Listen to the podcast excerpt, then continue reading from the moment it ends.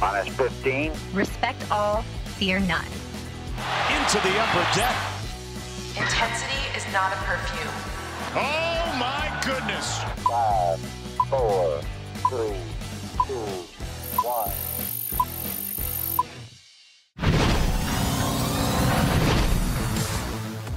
Happy opening day, everyone. Welcome into a first episode of the 2023 regular season of the MASN All Access podcast. Bobby Blanco, Amy Jennings coming at you live from our MASN web studio on the MASN Nationals Facebook page and YouTube channel. Of course, hopefully you're listening to us on your way to the ballpark on Thursday for opening day, getting your full preview in on Apple Podcasts, Spotify, Google Podcasts, SoundCloud, Stitcher, wherever you get podcasts. You, of course, can subscribe to the MASN All Access podcast. Things are finally about to get rolling. Opening day is going to be here. The Clydesdales are going to be at Nationals Park. I can't wait. I can't wait. If they're listening to any podcast of ours ever, this better be the one. This better be the one. You have to get pumped for opening day. I'm so excited. One more sleep, Bobby, and One we wake sleep. up tomorrow and it's opening day. I can't wait. Before we get to opening day, we'll do we're going to do a quick spring training recap, look at the roster, um, how it's going to take shape of opening day, bullpen, bench players, the rotation, how it's going to shape out, um, and then we'll get into our season predictions, courtesy of Mark Zuckerman's yearly uh, media predictions. Uh, but first, Amy. You kind of snuck off to Europe for a I week. did. Um, Brendan Mortensen filled in nicely for you last week on the podcast uh, while you were just having a grand old time in Paris and Madrid, I believe. Yes, yes. Thank you, Brendan, for filling in. Um, I kind of, my brother went to see his girlfriend, and I kind of snuck along, uh, tagged along. I don't know if he liked that or not, but I went anyway. um, and it was awesome. I had never been. Have you been to Europe? Nope. I had never been. Uh, to that's not true. I went, I went to Ireland. Okay. Never been to Europe before. Um, I don't speak. I minored in Spanish in college, so Okay. I kind of. You did? Yeah, in Maryland. Hey, look at those minor Yeah. terps. Um, so I could get along in Madrid, and Spain is beautiful. I went Yeah. to Madrid and Valencia, beautiful. Dang.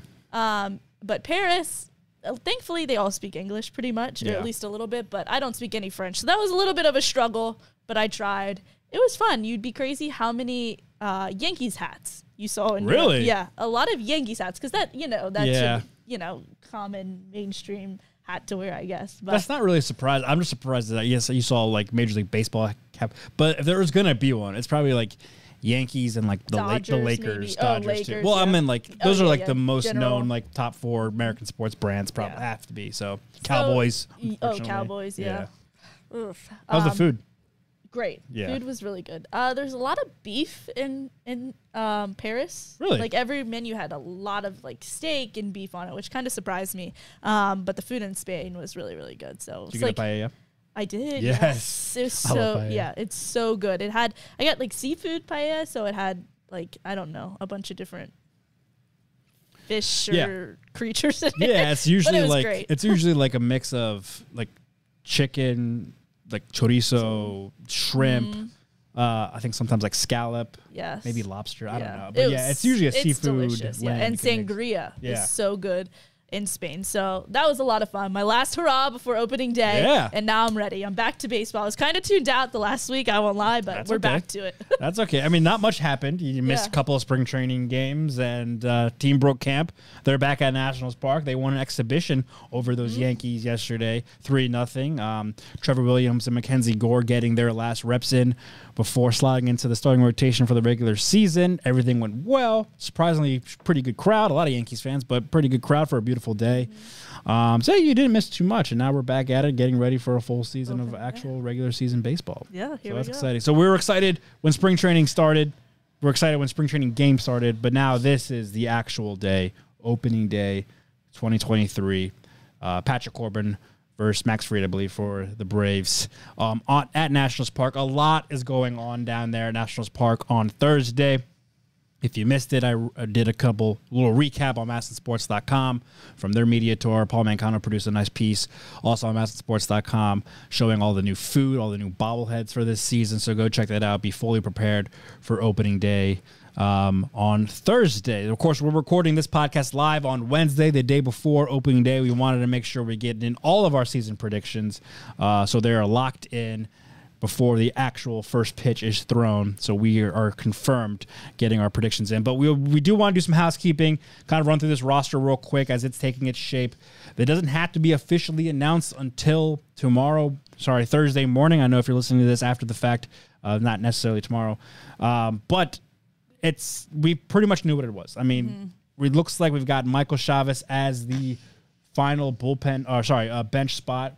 Um, Matt Adams was told he was not going to make the opening day roster, and yesterday confirmed that he will report to Rochester. So he's probably on his way to upstate New York right now to begin the season at AAA, which I think makes sense, right? I mean, if you read Mark Zuckerman's piece on masnsports.com at the beginning of spring training about Matt's story, uh, playing indie ball all of last year, re- really kind of rejuvenated his love for the game. Um, and now he's back. He sent letters to all 30 major league clubs. Didn't hear back. Ran into Mike Rizzo at some kind of event over the offseason. Got a minor league deal. Had a pretty decent spring, but just wasn't going to make this roster at 34 years old. Now he's accepting a AAA assignment. Going to try to hang around for a little bit. And, you know, maybe with some luck, he'll the Nationals will call him up in the first couple months. Yeah, as far as position player battles in spring training, this was kind of the one that went on the longest Yeah. or the last one to be decided. And I like that Matt Adams, you know, said he kind of surprised himself after not playing in Major League Baseball last year, played indie ball the whole season. Um, his first spring training in a while with the team. Uh, he said he really surprised himself on how well he did and getting back into the swing of things. And he had a good spring. I mean, he had 323 with an 850 OPS. I mean, I really think he did as well as he could have for himself and and for to give him the best shot to make make the team. It just comes down to his lack of versatility position player wise, and Michael Chavis has that advantage over him. Um, and I just think that's what it comes down to. But as far as what he did, I think he had the best spring and put himself in the best position to make this team. Yeah, I, that's exactly what Brendan and I said last week on the podcast. You know, the, the lack of versatility really hurt him because you guys, you have guys like Michael Chavis and Jeter Downs who got hurt unfortunately, but was optioned down to AAA to start the season with the Red Wings. Um, but yeah, Matt Adams plays first base or DH. He's a power bat. Now, the one thing he does have going for him, which I did say, is that he hits for power. And then Nats don't have a lot of guys that do that right now. You're looking at Joey Meneses, Dom Smith, maybe Keibert Ruiz, and maybe Jeimer Candelario.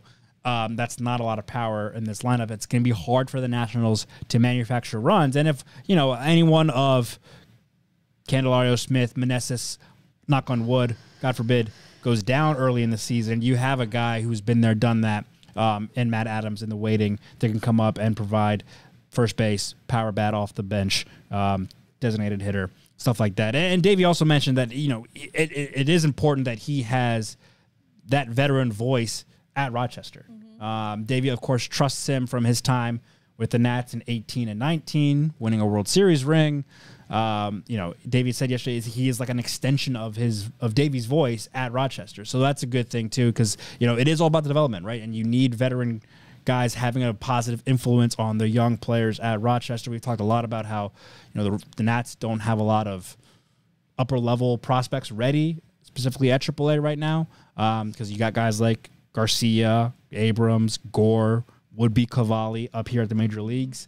So it will be helpful to have Matt Adams right there for at least the first couple of seasons. I wouldn't be surprised if there's no room for him on the major league level come mid May, Right. June, that he maybe opts out and looks for something else.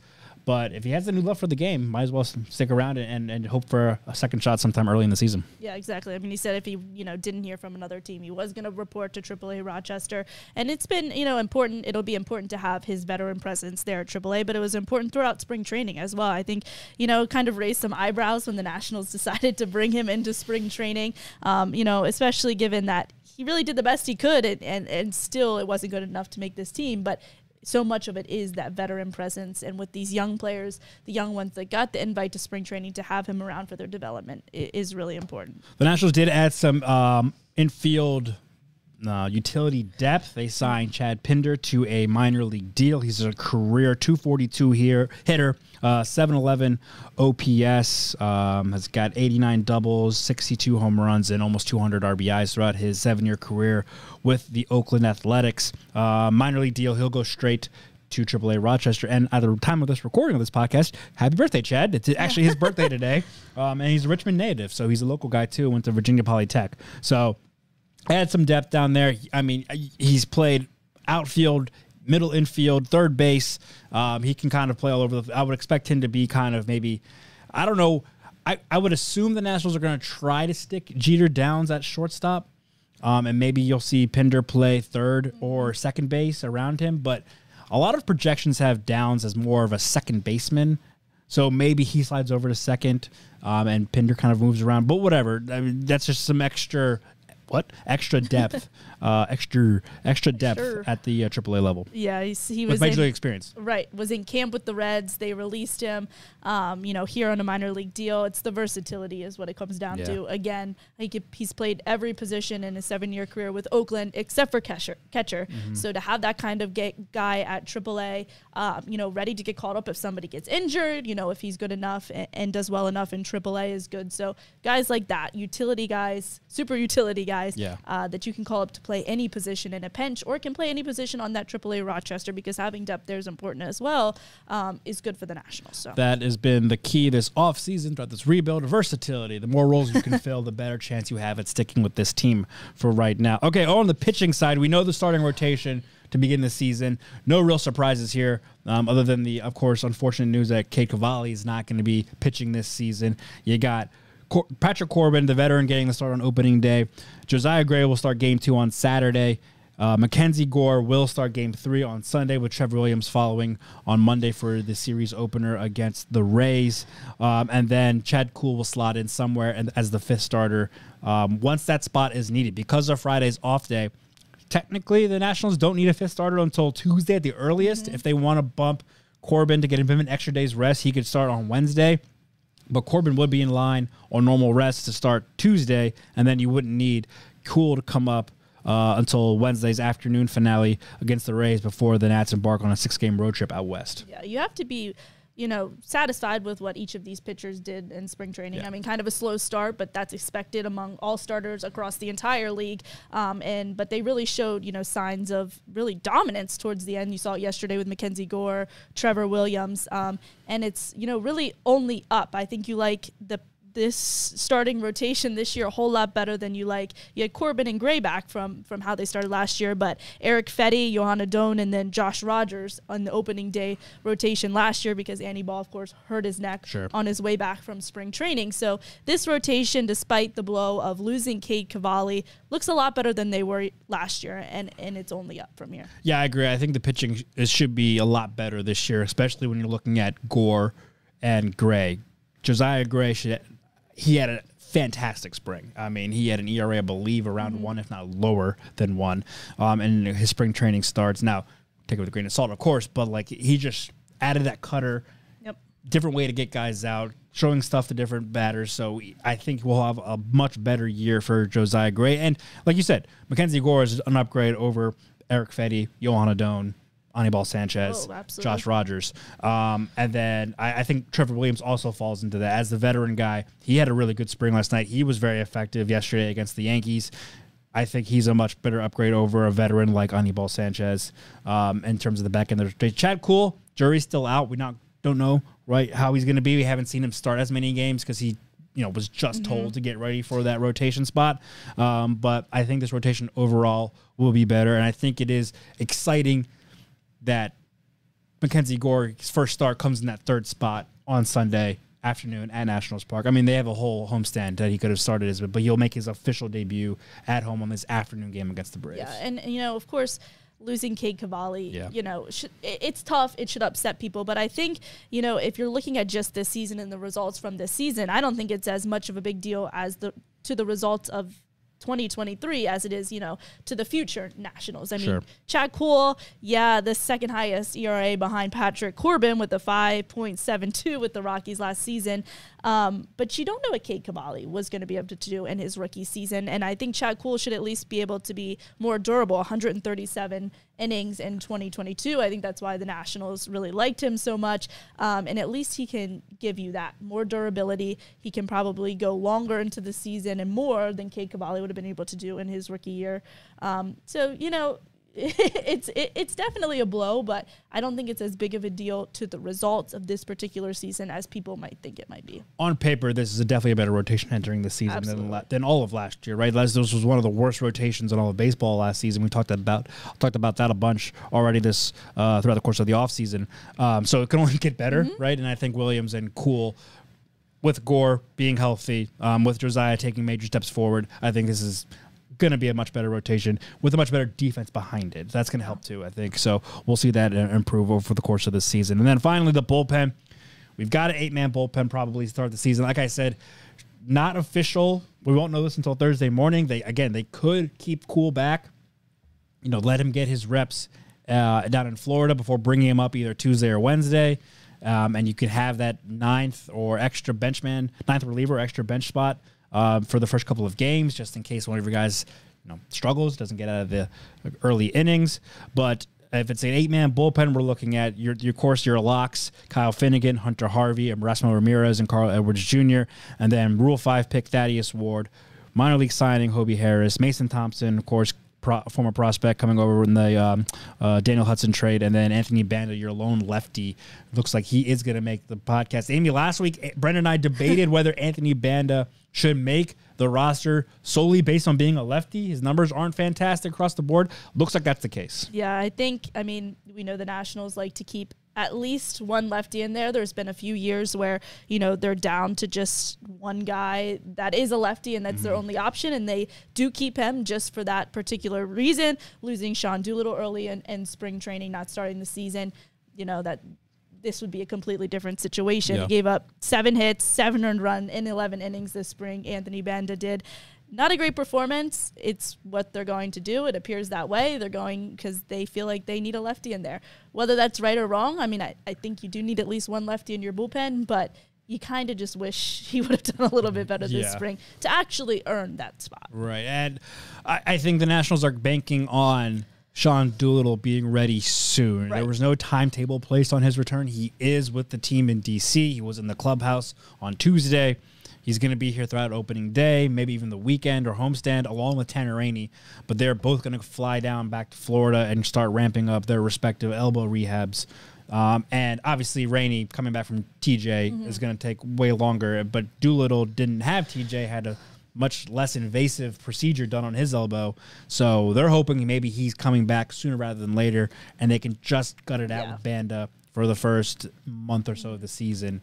Um, and that's that's that's their plan. Looks And like. you know, spring, who knows if those results are going to translate Sure. to the regular season. He might surprise people Right. and do, you know, earn a spot. And kind of Hobie Harris, who's earning one of these last bullpen spots, is the opposite story. Exactly. I mean, he surprised people. He most definitely earned a spot in this bullpen, gave up just three hits and two walks on one earned run over this spring. And he only had one hit and one walk going into, I think, his seventh appearance. So it was just those last two times he gave up those last hits and walks. So he really surprised people, came in on a minor league deal, and now he earned a spot in this in this bullpen. So that's your roster breakdown ahead of opening day. Again, won't be made official until Thursday morning, so be on the lookout for that. And and also let me say that opening day rosters don't matter. Right. It's it can literally change Friday or Saturday before the second game of the season. It's nice, it's exciting, I guess. You know, you got guys like C.J. Abrams, Mackenzie Gore, um, Alex Call. Like they're going to be making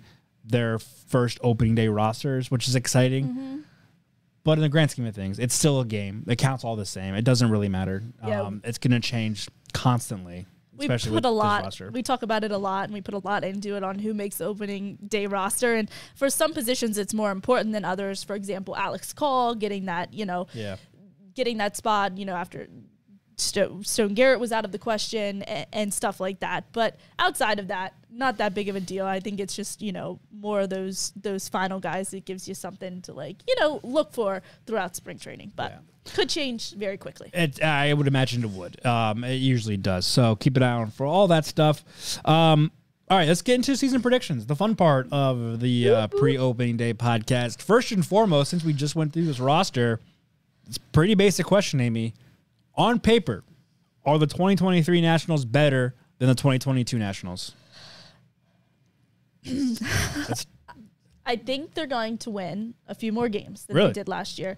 But on paper, I overall, I don't think they're better. Yeah. And I think it just comes down to they started last season with Josh Bell and Juan Soto, Yep. and now they don't. That's exactly my point. That's Yeah. exactly my point. I, I, I think I don't know if you, I don't, I don't know the best way to say this on an audio platform, but like if you're top to bottom, last year's Nationals t- team was top heavy with Juan Soto, Josh Bell, um, and, Nelson Cruz on the opening day roster. Right? I mean, we, going into the season, we were like, all right, this team's going to score runs how are they going to stop runs? And that uh, kind of played out over the course of last year. And then, of course, the trades um, and Nelson Cruz's injuries and ailments and, and lack of production threw everything off, right? But I think you're looking at the middle part of this roster. I think they're better this year than last year. I think the utility guys, um, veteran placement placeholders that they got, Like Jeimer Candelario. I think you're going to see a lot more production from Candelario, Dom Smith, Corey Dickerson than they got from Maikel Franco, Cesar Hernandez, whoever mm-hmm. you know, whoever else had to fill a role last year, you know, during the regular season that didn't add anything Right. to this roster. So I think they're not top heavy anymore, but they're maybe more evenly spread out across the roster. That being said, I agree. I don't think you can remove Juan Soto and Josh Bell from a team and then just say they're instantly going to be better on paper. Well, and I, I mean, they're probably more evenly spread out, which is arguably a good thing because Okay. they have all these young players. They have the CJ Abrams and Luis Garcia, who are supposed to be pieces of their future. They Yeah. have Keibert Ruiz to start the season behind the plate. You have Josiah Gray, who you know the upside there. You have Mackenzie Gore in your starting rotation. You know these young guys that are more evenly spread out at the beginning of their careers that are are still continuing to develop. Um, they're just not at the place that, of course, the Josh Bell was or Right. Juan Soto was. I just, yeah, it's impossible to say that this team on paper is better because you lost your star players. Um, I think it, mostly it's going to come down to I think what they get out of the rotation. They're going to have to score runs, and it's going to be difficult when you look at this offense in this lineup on paper, especially for the lack of power in this lineup. But I think it's still going to come down to how well this rotation is able to perform, and that will, you know, in turn affect the bullpen, whether they're able to repeat what they did, and so on and so forth. Yeah, we're having like this opposite conversation going into this year that we did last year, right? Because I think we're like you just said. I think last year we were saying, well, they're going to score runs, but they're not going to be able to stop anybody. This year, I think they're going to be able to stop people. Rotation should be better. Bullpen was already a strength. Defense is going to be significantly Yes. better, I think, Uh, like night and day better. So they're going to be able to hold teams from scoring, but I don't know how they're going to outscore guys, uh, other teams on, ever, on any given night. I mean, they just don't have that power. They're relying on Joey Meneses doing what he did over two months last year. Dominic Smith, you know, being returning to some kind of productive form that he was with the Mets for like one or two seasons. Jeimer Candelario hitting a bunch of doubles. Keibert Ruiz finally tapping into the power he was supposed to have from both sides of the plate. It's It's a lot of ifs. it's a lot of ifs. so I don't know. I, I I think they're gonna. It's gonna be the opposite, right? I think we're gonna see low scoring games, tight games, which would be exciting. But I don't know how they're gonna score a lot. Like they they're gonna really have to rely on guys like Abrams, Robles, Thomas, Garcia getting on base, and then those other guys I just mentioned driving them in. And until we see them do that on a consistent basis, I'm not confident they can do it just yet Right. maybe once you know the weather warms up and we start getting into the actual nitty gritty of the season, sure, maybe they can, that can come to fruition. But I, um, So with that, I guess you can be a better team. You know, it's a team sport, right? Like just because you lose Juan Soto and Josh Bell doesn't mean you're worse off. Overall, they could be a better team. Uh, I just, it's hard to say right now. I, I, I, I'm going to say no, but I am willing to leave the door open to be proven wrong. And it's also possible that the majority of this roster will be the same three years from now, and they will still be a better team with the same team. Does that make sense? Because you're, you're I think you're going to see Yeah. the growth of Luis Garcia and CJ Abrams and Keibert Ruiz, those three alone. I think are going to be so much better in two years from now than they are right now. yeah. Um, same with you're hoping Josiah Gray comes into himself. Um, you're hoping Mackenzie Gore, and you know I think all of these same players could very possibly be a big part of the team two years from now, and this team could be better. Yeah, I think I agree, and I think that's the reason why I'm not quite ready to say this team is definitely better on paper, right? Like Right. we're we have no evidence yet, and that's my point. It's like we're relying a lot on the prospect of these guys developing and becoming better. Haven't seen it yet. So uh, until that actually we see actual hard evidence that they're doing that, can't really say this team's better. But maybe by end of April, mid May, we can say, okay, this team is this team looks a lot better than it did last year. But until we actually see tangible evidence of that, I'm not ready to say that yet because it's so it's develop it's depending on so much what ifs. So with that being said, do you think the Nationals win will win more or less games than they did in 2022? I am pre- I am predicting them they're going to lose less games in 2020 Okay. this year. I, I just have a hard now. The schedule helps. We talked about that before. Agreed. Not playing the NL East as much, only 13 games for each team versus 19 in previous years. That helps. You're going to play other bad teams across the league more often. That's going to help. I just I just think it's just going to be a tough. I mean, like I, I don't know. I, I, I was very optimistic going into last year. Didn't work out so well. Also, did not see a trade of Josh Bell and Juan Soto coming, but or maybe not. Maybe not. Maybe Josh. Maybe not. Definitely not Juan. Um. So I, yeah, I, I, I just see on paper you lose two guys like that. So You many what them- ifs. I mean, I, I have them. I think finishing two or one game worse Okay. lo- uh, winning only 54 53 games and losing 108 or 109 not 110 they're not going to reach 110 but i they lost 107 last year i think they're still leave i still think they lose over 100 games this year Yeah, I agree. I think they'll lose over 100 games. I think they'll it'll be I think they'll win more games by like maybe 3, like 58 and 104. yeah Somewhere right around there. I think you're going to see slight signs of improvement in the win-loss record. Um, but not by a lot because I think it's impossible. When you had Juan Soto, you had Josh Bell for half the season, all the wins you get on that in that first half of the season. Um, some of those wins a direct effect of them, you're not going to get that same. so looking back at last year the nationals in one run one run games were 17 and 22 so that means they lost 22 games in one run games and then they lost 39 games via blowout which according to baseball reference uh, equates to five or more runs. I only won 19 i think you'll see those margins close but i still think the general percentage is going to kind of stay. Yeah, and that's I mean, it, it's gonna be annoying. I think for fans to lose more games, but you know have to look at those little you know whatever stats, but.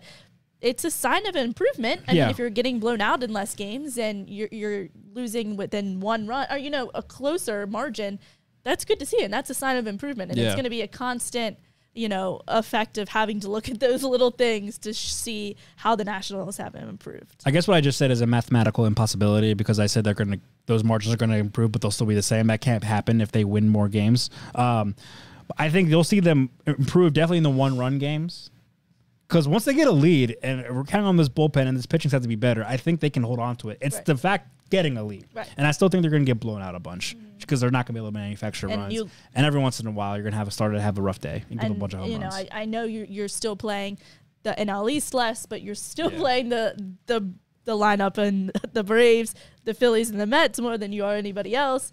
And you look at those lineups, I think you know they're going to put up a lot of runs on you, especially if Sure. your rotation doesn't improve. So All right, so uh, I, I even think like I still think they lose 100 games, but if you only lose 100 or 101, that's a major improvement from last year, right? And you'll take that. Right. Uh, I think you need to see signs of improvement, and that will definitely be one. Um, okay, let's get into more specific predictions then. Um, which national or nationals will be selected for the All Star game this year? Can think the All Star game's in Seattle this year. okay. I'll double check that while you look. So originally, I I wanted to say Keibert Ruiz. Oh, I was going to say Yep, Keibert it's in Seattle. Ruiz. Um, and then I don't know. I'm changing it, and I'm going to say Joey Meneses. okay. will be the only national select for the Okay. All Star game. I will admit that it came down to those two for me as well. I just it's hard to pick a reliever or a pitcher. I just think you see pitchers get selected from winning teams. and It's not going to be a winning team. Every team has to have one, right? So I think they're going to take, you know, a one of these guys as to be a backup, and I think most likely it's going to be a Keibert Ruiz as a backup catcher, or uh, also injuries help. Not help, they're not good things, but you know what I mean. Um, and or Joey Meneses as like a DH first baseman type. I went with only Keibert Ruiz. Okay. But I agree. I had Joey Meneses kind of second, being like, if they just need to bring somebody and it's going to be a bat, it's going to be Joey. Yeah. If anything for the story. Um, but I think Keibert got his pay, got paid, got his money. He showed flashes last year. He's worked really hard the offseason. There were signs of improvement in spring training.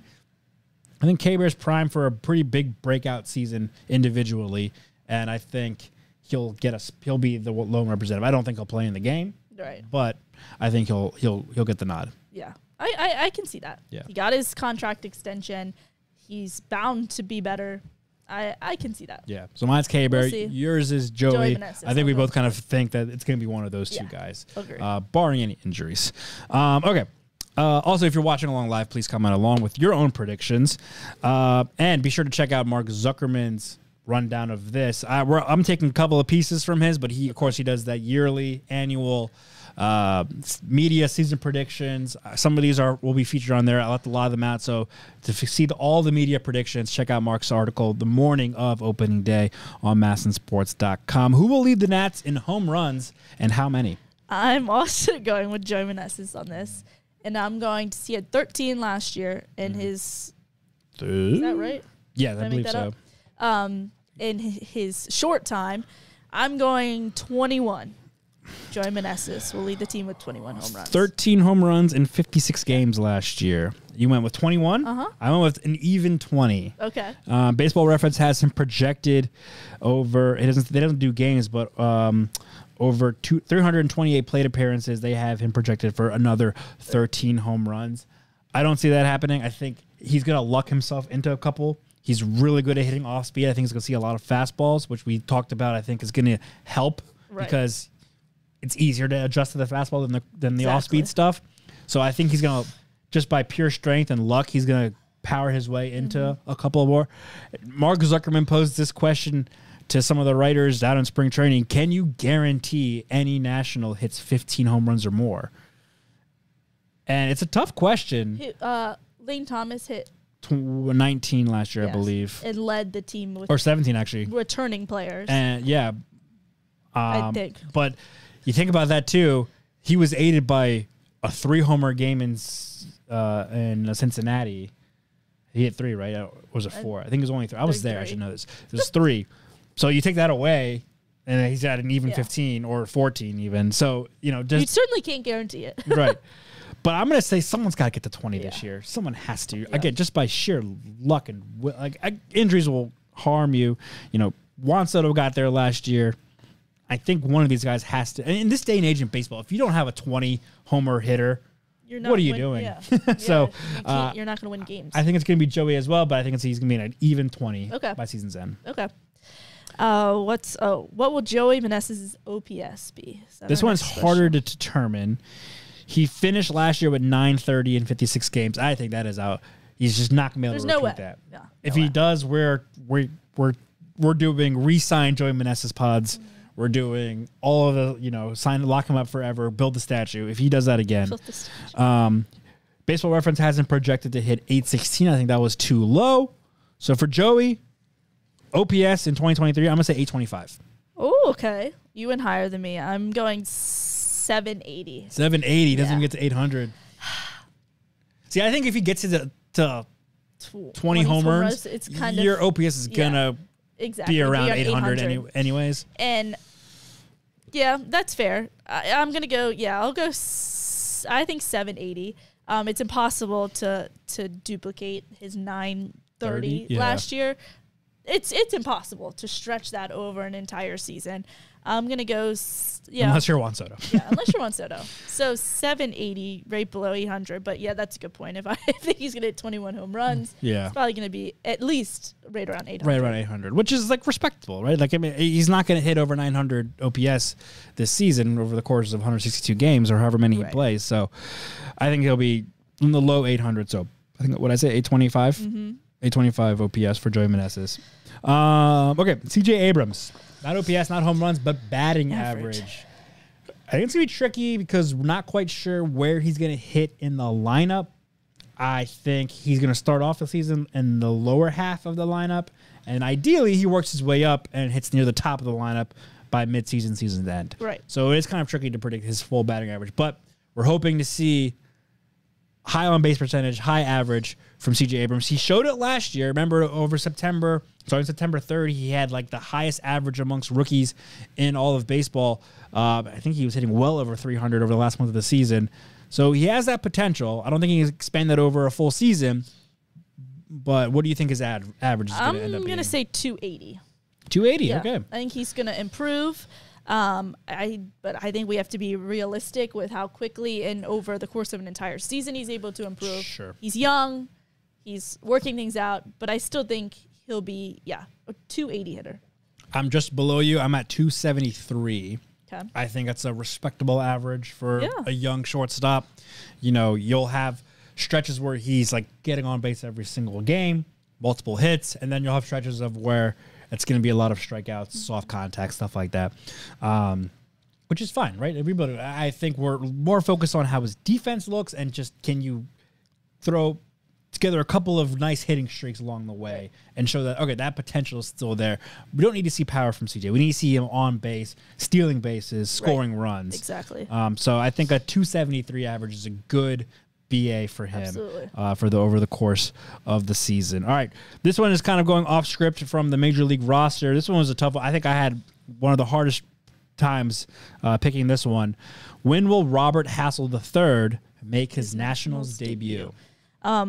I don't think we're gonna see him this year. Okay, I don't think we're gonna see uh, him this that year. was I was considering doing that too. yeah. I think he'll make the opening day roster next year. Okay.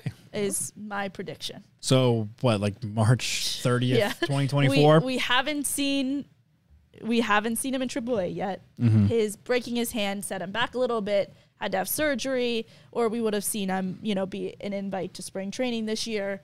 Um, I don't think we're going to see him this year. March 28th, 2024 opening day is when Yeah. you will see him. Okay. I I that was uh, why I had a huge problem with it. Not problem, but uh well, yeah, I had personally had a Yeah. problem with it that it was just a hard thing to predict because I I question whether or not we'll see him this year too. Now, if any one of these guys makes it, I think it's going to be him. Mm-hmm. I think even if James Wood has a breakout minor league season or Elijah no. Green, like I Yeah. Even if James Wood somehow makes a triple A this year, I don't think they break him up at any point this year. There's no reason to do that. Um, even though he and Elijah both played in the the exhibition game against the Yankees on Tuesday. I'm going to say Robert does make an appearance this year. I think it's going to be September 5th when the rosters expand. It's going to be at home against the Mets. Um, it's going to be. I don't know if you saw his Setting tweet. the stage. It's saw his tweet about Max Scherzer, but yeah, setting a stage against Max Scherzer. I think that will be just hilarious. Um, no, but I, I, I, he's the only one I think that they will actually consider bringing up amongst their like top ten prospects. You know, um, and I think it's going to be late. It has to be late in the season. He has to have a really good year. I, I think even if he shows he can, he's performing well at Double A. He can make that jump from Double A to the major leagues for a couple of games. I think. Of course, injuries will play a factor if you know if they run out of outfielders or if you know guys like Victor Robles is isn't performing enough. They'll bring him up to be a backup for some reason. But well, that's not true because they'll want him playing every single day. But I think Robert, it, I'm hesitant to say I'm like 50, 49, 51, 49% leaning Okay. toward he makes his uh, debut this year. But I do think Robert makes it in September. The hard date is, is hard, but I, I, Yeah. If anyone's going to do it, it's going to be him. Yeah, he's definitely, I agree, next on the list of prospect call ups. He's the only one that has reached double A out of the, the names you listed. James Wood might be higher on prospect list than him, but there's no way that he makes his debut before him. He's the closest. I just think, given, you know, I think he'll make the jump quickly to triple A this year. Um, you know, and unless he might just go absolutely crazy and and be able to make that jump, I just don't think that we're gonna see him this year. Yeah. Yeah, it would be exciting. It would be I- exciting. I- it is going to be exciting no matter when he debuts. Yeah, I, and I think we've seen, which I- which I think we both agree with. The Nationals aren't going to rush one of these guys just for the sake of showing them to the public. Exactly. You know, they're not going to put on a showcase at Nationals Park just to say, "Hey, come look at our prospects." Like Right. they could have done that with, with Cade Cavalli all of last year, and they chose not to. Um, so you know, I, I think that's going to be that's what how they're going to treat it with all these guys. So I. I'll be surprised if we see Robert Hassell this year, but if we do, it's going to be in September. Um, all right, back to the major league staff in terms of pitching. Who will lead the pitching staff in wins and how many? You remember, I think Josiah Gray ended up leading the staff in wins last year at a whopping seven. Ooh, baby. Um, I'm going Mackenzie Gore, Okay. and I'm going to say he leads this pitching staff with 10 wins. Okay. So that will be an improvement Definitely. from last season. And I think it's Mackenzie Gore is going to really lead the way among these Nationals pitchers. we have such issues with this uh, pitcher win loss record stat, it's- right? Like it's so you know dependent on all so many factors, not exactly the pitcher. So my thing with this was. I don't know how many times a national starter. I, like I said, they're going to be better, but I don't know how many times a national starter is going to exit the game with a lead Right. Or a tie game, and then the bottom of the inning, the Nationals take Yeah, the lead. be in the position to get the right. decision. So it's it's still going to be a starter. It's not going to be a lot. I I want to say someone gets to ten, just by sheer luck again. So I, I say ten too, but I say Josiah Gray. Okay. I think I really like what I saw from Josiah uh, this spring. I think he's setting himself up for a fantastic year. Um, much improved from last year, uh, especially with that cutter. Uh, he showed flashes last year, had a couple of dominant starts, but just couldn't throughout, do it throughout the course of the season. He's used to a major league workload now, um, and I think he'll have a strong year. 10 wins for him, but again, keeping in mind uh, that's it's so many different factors that are out of his control. You know, I, I'm afraid what we're going to see from Mackenzie Gore is really great stuff, but a losing record. And not due to him, like he'll. I'm afraid we'll get in the midseason. He'll be like, you know, shoving six, seven innings, giving up one run, but the, but just getting no run support. Right. And that's very possible. It's very possible, and that's With nothing against him, right? Like that's yeah, that's why him. you know, uh, not a whole lot goes into the win loss record of Yeah. pitchers, right? Um, but and I agree with you that I think Josiah Gray, think he's really going to have a breakout season compared to last year. I think you're going to see so much improvement because he made so many strides in is his mechanics, um, add, adding a pitch to his arsenal. Um, but I, I'm still gonna I'll stick with Mackenzie Gore at 10 wins. I think uh, one pitcher out of this rotation is gonna be able to get to 10. I think it's gonna be him. Yeah, yeah, man, man. Hopefully, a couple of them do. That'd be that'd be a great sign as well. All right, to the bullpen then. Uh, who will lead the staff in saves? Mm-hmm. How many? I'm gonna go Kyle Finnegan, Okay, Um, and I'm going to say 18 saves. Whoa. Okay. I think Tanner Rainey ended up finishing with 12 last year. That Yeah. led the Nationals. Finnegan, after T- and Tanner got hurt and took over the closing role, got up to 11. Mm-hmm. I'm sticking around that area. I think someone will get more. My bet is going to be Hunter Harvey at 13 saves. Okay. Again, not too many save opportunities. Uh, maybe there'll be more save opportunities because I think they'll, They'll play closer, closer games. games, Yeah. yeah. But um, th- th- I'm just not counting on the Nationals winning too many games this year, so less opportunities. Yeah. And I think Harvey will eventually become the Nationals closer with Tanner Rainey still out, and Finnegan will slide back more into a setup role, and you'll see Carl Edwards Jr. like taking like the setup role of the seventh or something like that. Yeah, I think that's possible. Um, but you're also banging on then Hunter Harvey to stay healthy, which he has 100%. never Huge been able to there. do. Yeah. And then on top of staying healthy, you'd be doing well enough to take over that closer role. Um, I, I don't know if I necessarily see that happening. I think Kyle Finnegan and Tanner Rainey, we don't know when he's going to be late in the season. Yeah. Like you know, we're not even mid-season, probably late season coming back. So I I think Kyle Finnegan's going to be able to handle that role for the entire season, which is why I think over the course of the season he can get to 18. Yeah, I mean, I mean, 18 shooting- saves. I'm shooting for the stars. That would be great. Um, and you know, I didn't really count Sean Doolittle. I think Do when he gets back, he'll be more of a setup role as well. And I think with Tanner Rainey out, I think Hunter Harvey has the best stuff Yeah. in that Oh, bullpen. so he'll it plays better as a closer than anyone else. Not that nothing against Finnegan or Edwards or Doolittle, but it's just he has right now the best stuff in that bullpen if he's healthy. Agreed. That's, I think that's that's, what the it big comes down asterisk to for right there. Hunter Harvey. He definitely has the potential to be in that role. Um, it's just a matter of staying healthy. All right, these are the fun ones that Mark likes to throw in because these are going to be gut wrenching for a lot of Nationals fans. Who will hit the most homers against the Nationals? How many? Keeping in mind that the Nationals rotation and I think whole pitching staff led the majors last year in home runs allowed. Specific player. Was one specific team. player. Okay. I'm going to say Trey Turner. Okay. Yeah. I'm Kyle Schwarber. So it's like. I I should, almost said it's going to be a former National. You know Yeah. it's good. Last year, I think it was Schwarber. Uh, I think last year I picked Bryce Harper and it was Schwarber. I'm going Schwarber again because no Harper to start the season for the Phillies. I think Trey is going to be an all star MVP candidate for them. But I think just there's going to be so many more Schwar bombs against the Yeah. Nationals than Trey Turner four bag four baggers.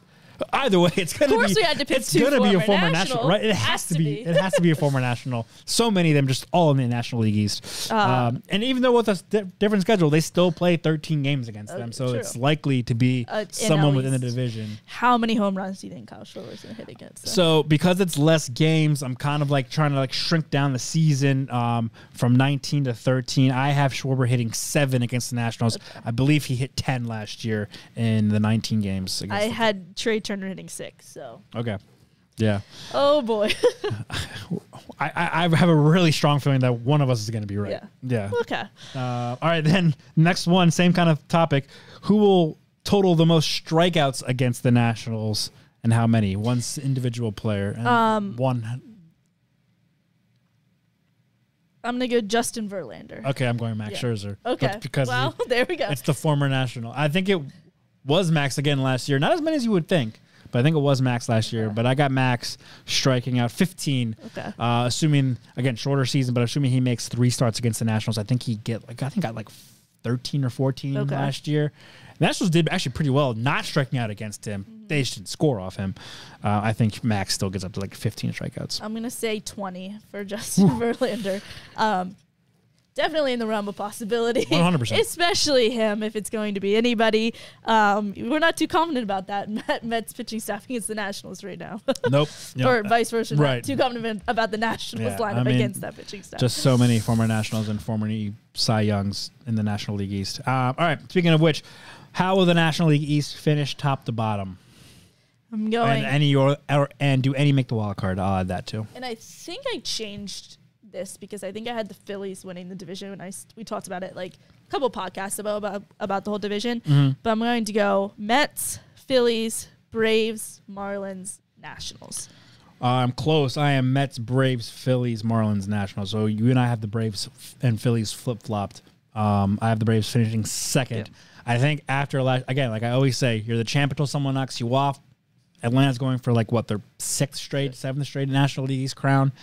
I think the way the Mets kind of let it go last year, especially like one of those last series of the season in Atlanta, I think they're coming back with Verlander, with a full Yeah. roster. I mean, it's, that's a super team, and I think they're looking for that crown. I think they're going to be really motivated to win the division. So I think the Mets finally take over the Braves, but the Braves still make the playoffs. I think Mets, Braves, and Phillies are all going to make the playoffs. I think the Phillies just miss out. okay, And I think it's because they're going to miss Bryce Harper for, and now Rhys Hoskins right.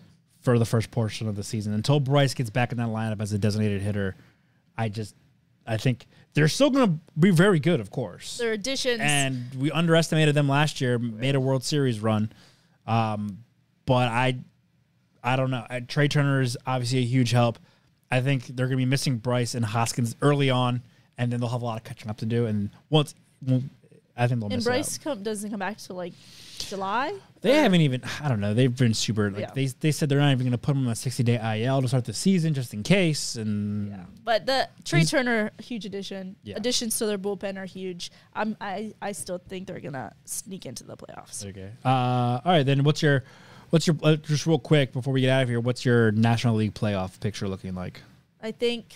Oh, I'm gonna go. Mets win the East. Cardinals win the Central. Okay, yeah. I'm gonna say the the Padres, Padres. win the West, and then your three wild cards are gonna be, in no particular order: Braves, Dodgers. Hmm. I don't think the Giants did enough either this offseason to to kind of give. Well, and it, Phillies would be an easy answer, but I'm, I'm it and it, it felt all along like the Giants were going to, Right, And with just Correa. Mm-hmm. nothing. They wanted to. I felt like they wanted to pay somebody so badly, and it just never really happened. So I, I, don't think that they did enough to make the playoffs. And I think year. the Brewers are always so close. They're always in it, right? But Yeah. like sometimes they fall off, sometimes they sneak in. yeah. I'll go Giants just because I got cousins in San Francisco that are big Giants okay. fans. So I'm going to say that they they bounce back and get into the playoffs. Okay. No Dodgers. No, Dodgers in there. Oh, Do- okay. okay. So three from the West, West, and then and then the six. Braves. Okay. Okay. I, I could see that. I agree with you. I think Cardinals in the Central. yeah, I, I, I'm gonna agree with you. Okay.